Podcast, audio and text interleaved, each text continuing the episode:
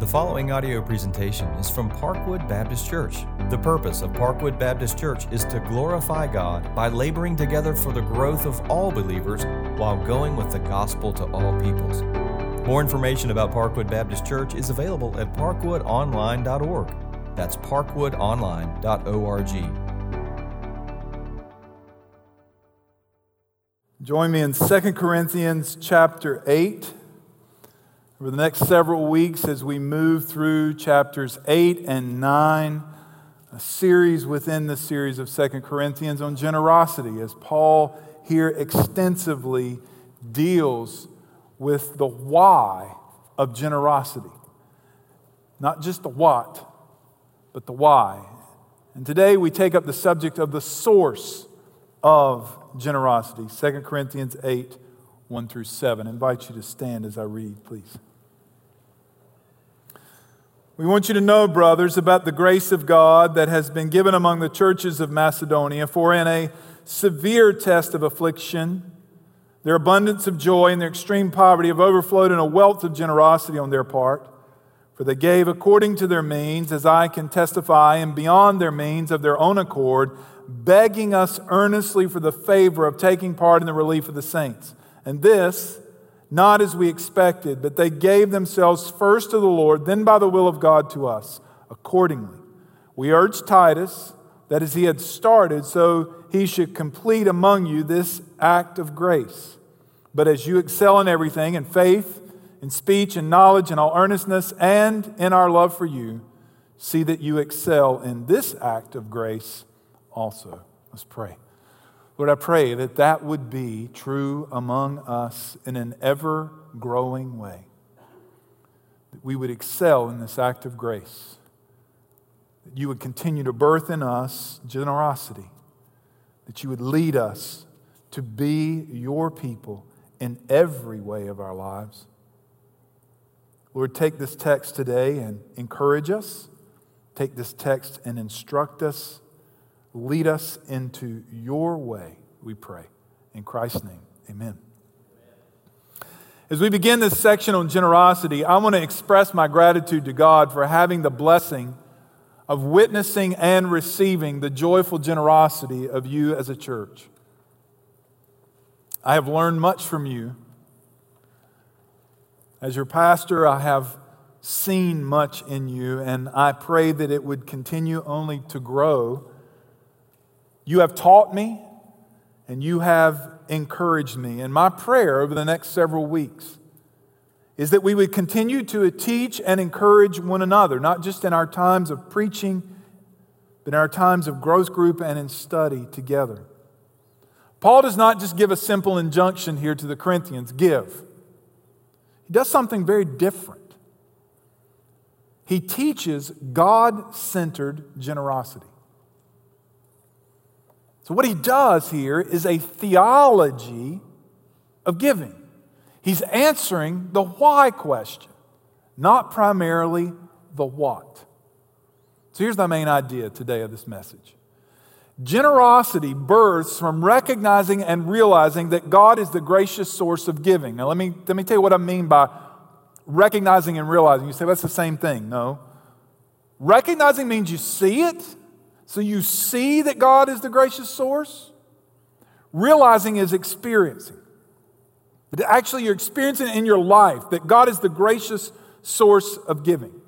Now, look at chapter 7, last verse. I rejoice because I have complete confidence in you. So Paul is moving from this statement that he has confidence in them, not a, not a man centered, but a God centered confidence. A little more explained in Philippians 1, verse 6. For I am confident of this very thing that he who began a good work in you will carry it to completion until the day of Christ Jesus. So, what Paul is saying, I am confident in Christ in you that you are going to continue to grow as Christians in Corinth and you're going to move toward obedience. And as a result, beginning in chapter 8, some of your translations begin with the word now, he's going to start addressing areas of obedience that he's confident because of Christ in them that they're going to respond to. The first one is the area of generosity. So I just want to ask a question to myself. You can ask it with me.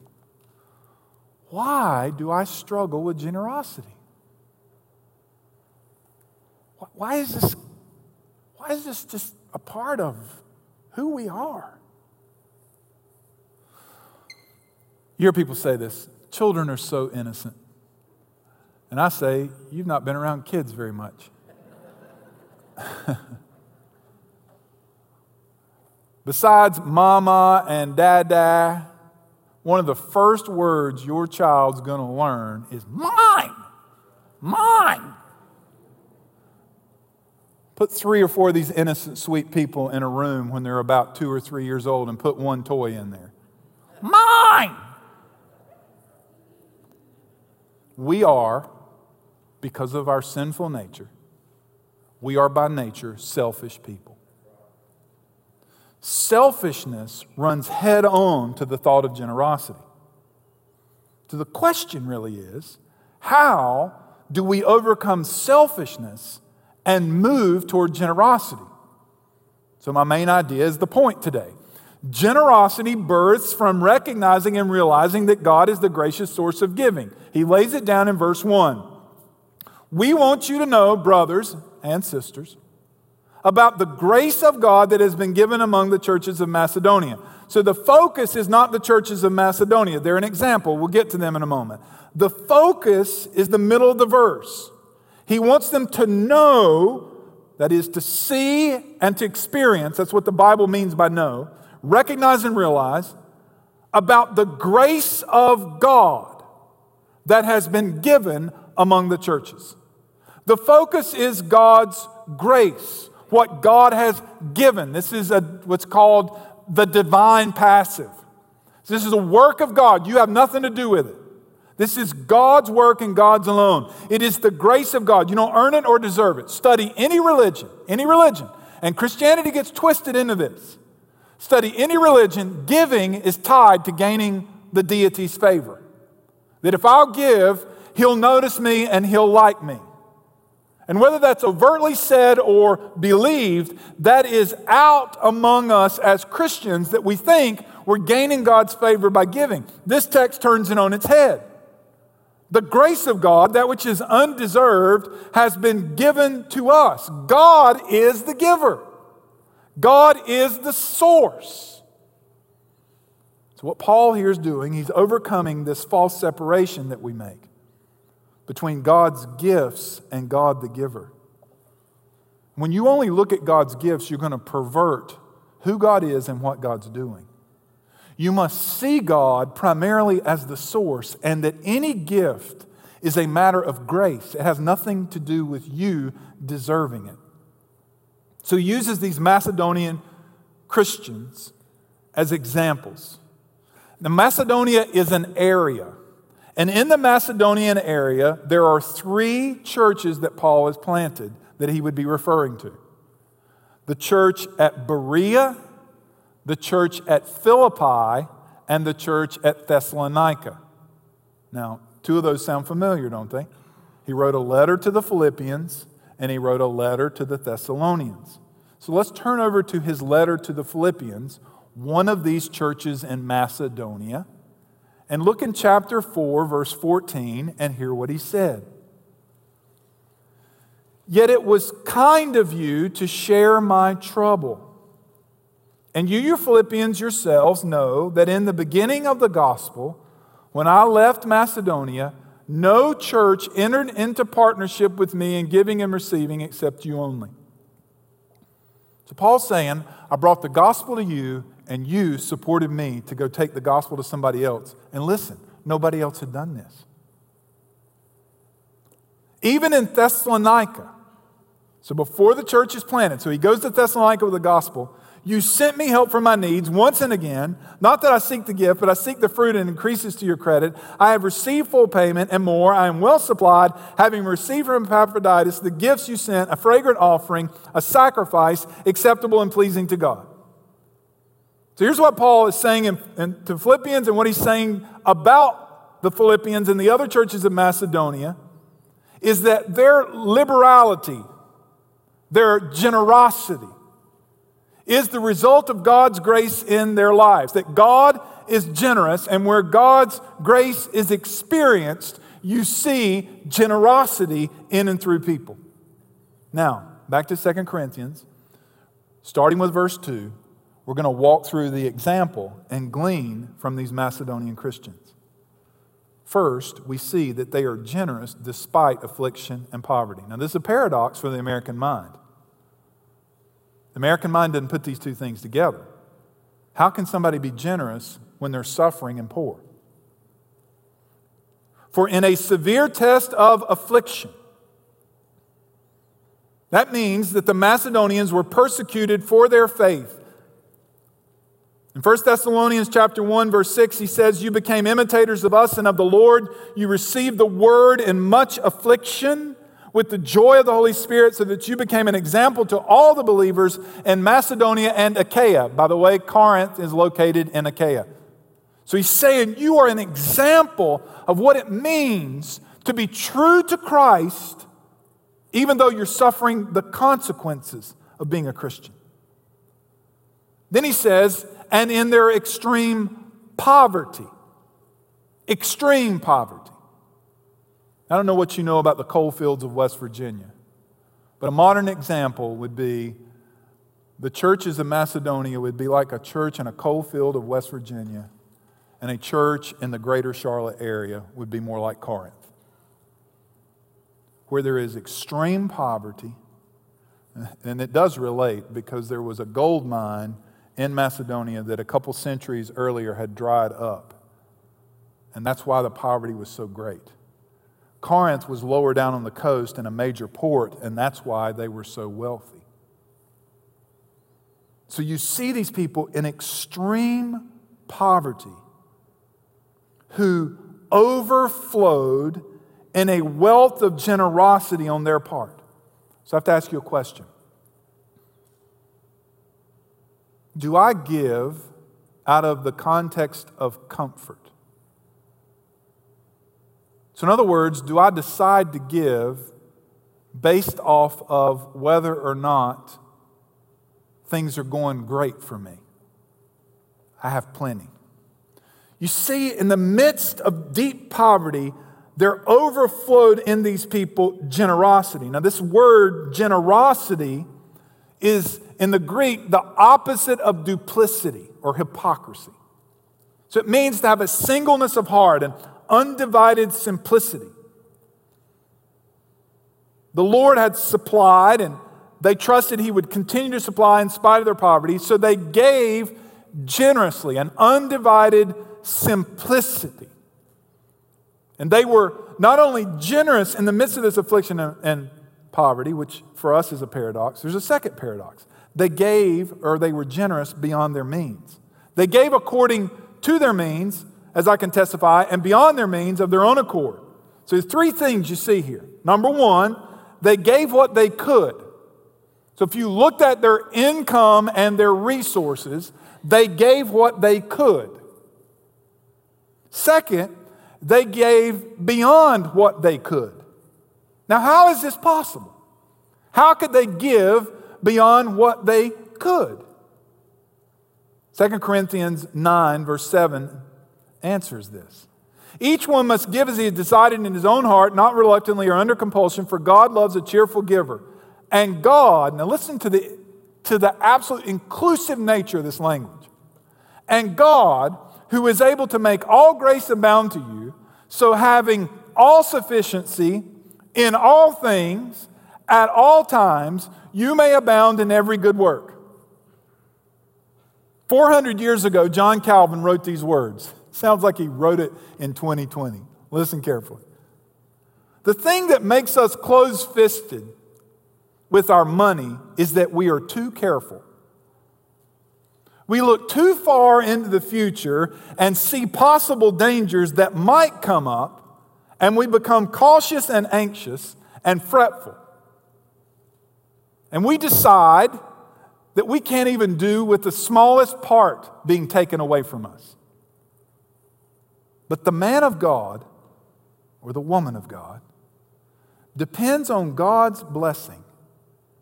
And as a result, their mind is set free from worry, and at the same time, their hand is set free for generosity. I'll tell you a story. I was sitting just outside on the back side of that wall on a bench. Pretty sure it was a Sunday night. There's a man who was a part of our church who's uh, no longer with us. This man had done very well in life and uh, was, was wealthy. There's no way to put it. And he was extremely generous. Now, most people didn't know this because he, he bought his clothes at Walmart. You know, one of those kind of people. You just didn't know. I knew he was generous because he was generous to the student ministry. So this is back in my youth ministry days. And we were sitting on the bench, and I said this to him. I said, I hope someday that I can make enough money to be generous. And I'll never forget what he said to me. He said, Jeff Long, you make enough money to be generous right now. It was life changing to me.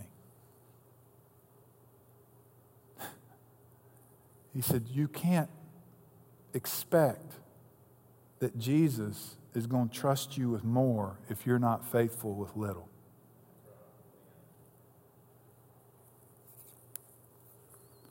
Brothers and sisters, it's not dependent on how much is in your bank account. It's dependent on how you see that which is in your bank account as to where it came from and what you are to do with it. I told you there were three things in this verse. They gave according to their means, as I can testify, and beyond their means, don't miss this last phrase, of their own accord. That means they were not coerced, nor were they told what to do. In fact, they asked to help. Verse 4 begging us earnestly for the favor of taking part in the relief of the saints. Now, let me just give you a couple of illustrations here. First, without any kind of being told to do so whatsoever, other than it's something we normally do. Usually, every year around Easter, we take an offering to give to North American church planting, to help plant churches in unreached, under gospeled areas of North America. We decided not to say anything about it because at that time we weren't meeting. We wanted to wait till we were back together to bring up the fact that we could give to this offering without saying anything. Nothing. Parkwood gave $44,000 to church planting.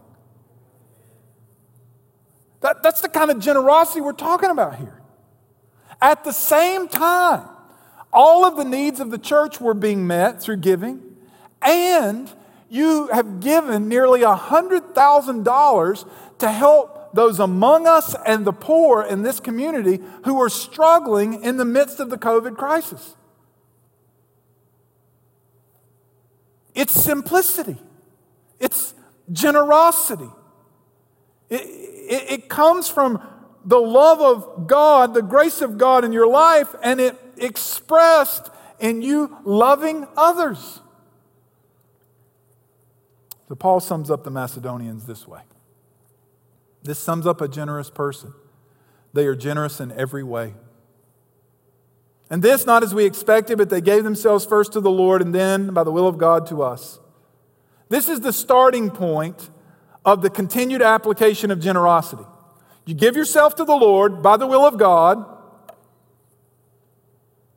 and then you will give away to others. Romans chapter 12 says, I appeal to you, brothers, by the mercies of God. So, in light of what Christ has done, that Christ gave himself, he humbled himself, he came to this earth and gave himself on the cross in our place for our sins. He died in our place, was buried and resurrected to bring us salvation. So, in view of what Christ has done, he says, present your bodies as living sacrifices, holy and acceptable to God, which is your spiritual worship. So, by the will of God, you give yourself to the Lord. And then he says, verse 2 Do not be conformed to this world, but be transformed by the renewing of your mind, that by testing you may discern what the will of God is, what is good and acceptable and perfect. so I'll just ask you a question Is the world around you exuding generosity? Come on. You know, the world around you says, buy, buy, buy. You live in a consumer culture. Consume, consume, consume. He says, not as we expected, but they gave themselves first to the Lord and then to us. That means they had a commitment of the Lordship of Christ. This is the foundation for joyful sacrificial giving, which means you got to overcome the mindset that the world is trying to form you into. So if you're going to give to support ministry like these Corinthians, I mean, the Macedonians were supporting Paul's ministry of taking the gospel, it's got to first come from your commitment to Christ. But don't miss the second thing. Whatever it is you're generous toward, it must also be under the lordship of Christ. We don't just emotionally give, we give to things that are going to advance the gospel of Christ. So I'll repeat it. True generosity depends less on the size of your bank account than it does with your walk with the Lord. You first give yourself to the Lord. Now, so what? Are we, that is, Parkwood, collectively and individually, are we recognizing, do we see, and are we realizing, is this actually being experienced, that God is the gracious source of generosity in our actual giving? Verse 6. Accordingly, we urge Titus that as he had started, he should complete among you this act of grace. Now, to understand that, you've got to go back to 1 Corinthians chapter 16. Turn there with me. 1 Corinthians chapter 16. And we're going to pick up in verse 1. Now, concerning the collection for the saints. Now, what Paul here is referring to is giving to the church in Jerusalem that was experiencing famine. And that's what he's talking about also in 2 Corinthians about the Macedonians. So now, concerning the collection for the saints, as I directed the churches of Galatia, he didn't direct the Macedonians. Paul assumed they were too poor to give. They asked to give. You also are to do. On the first day of every week, each one of you is to put something aside and store it up as he may prosper, so there will be no collecting when I come. And when I arrive, I will send those whom you accredit by letter to carry your gift to Jerusalem. Now you got to put the math together. Here's what happened Titus showed up, no gift. No gift. So Paul is saying you should complete this act of grace. So, this previous instruction, this agreed upon expectation that they were going to give for the collection of the saints, which they have not yet done, carry out this act of grace. Verse 7. But as you excel in everything, in faith, in speech, in knowledge, in all earnestness, and in love for you. Now, if you took that and laid it on 1 Corinthians 12 through 14, you'd see these words coming up over and over again. Paul's saying, Hey, I gave you instruction here. You listened and obeyed. You're excelling. See that you also excel in this act of grace, also. So, what's Paul saying? Here's what's not complete you're not generous, you're not giving. So, not only do we give that which comes from God alone, here's what we realize that the very act of giving is a work of God's grace. Do you notice he calls it an act of grace two times? Verse 6 complete among you this act of grace. Verse 7 excel in this act of grace also. That we realize it is by God's grace that we're able to give. Now turn to Philippians 4 and let's lay down this final principle. Philippians 4 19.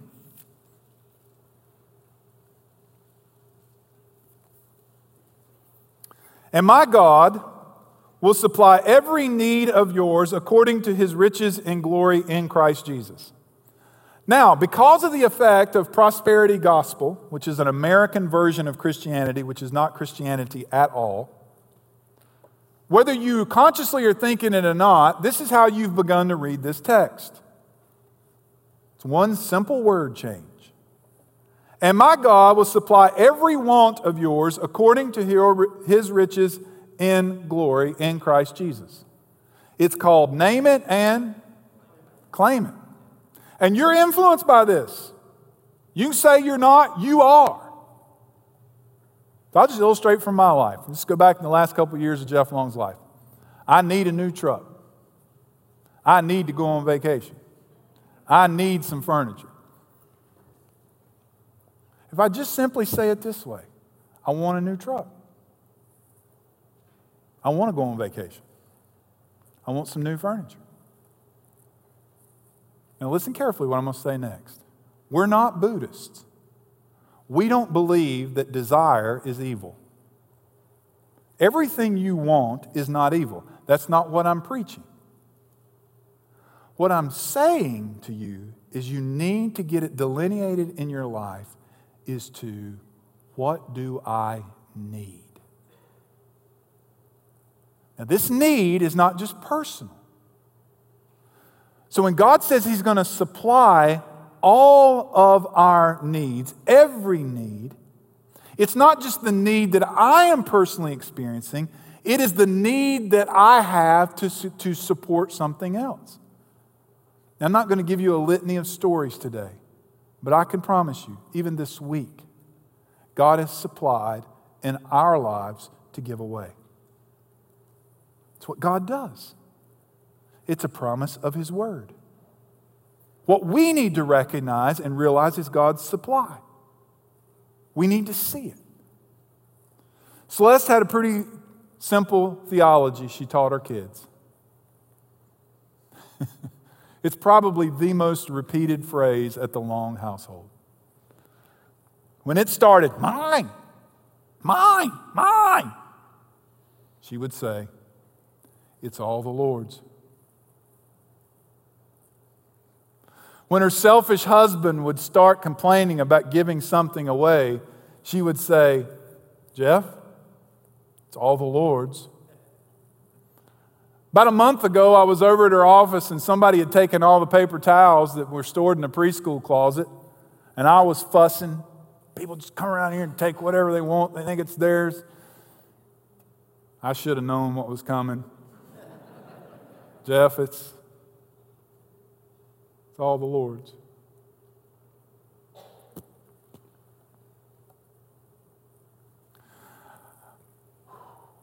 This selfish heart has been shaped by God's grace, hear me, through being a part of a generous church and living with a generous wife. That's what Paul's doing here. He's saying, God's the source. Look at how it's played out in the Macedonians. Now, now you excel in this act of grace. Be generous.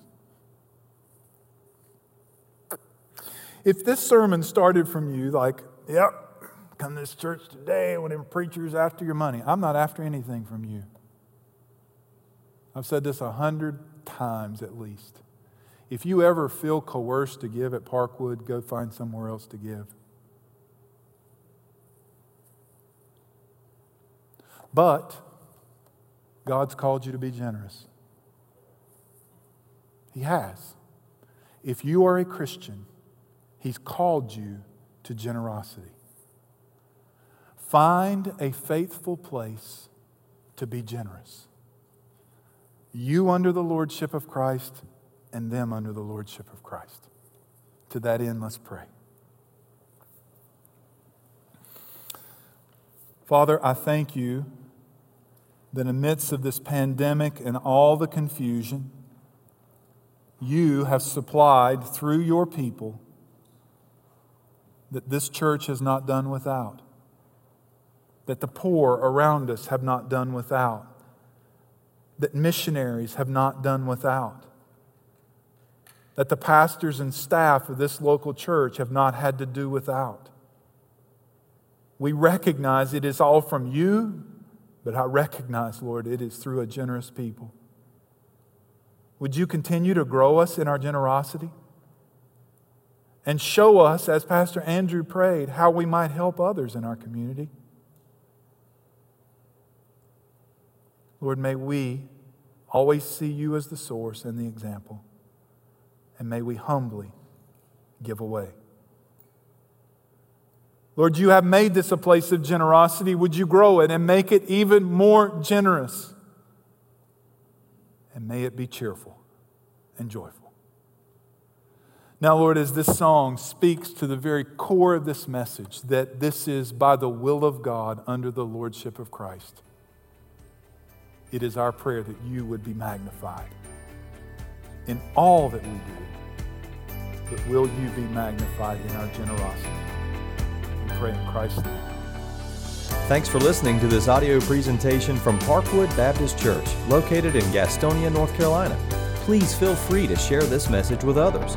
For more information about Parkwood Baptist Church, visit parkwoodonline.org. That's parkwoodonline.org.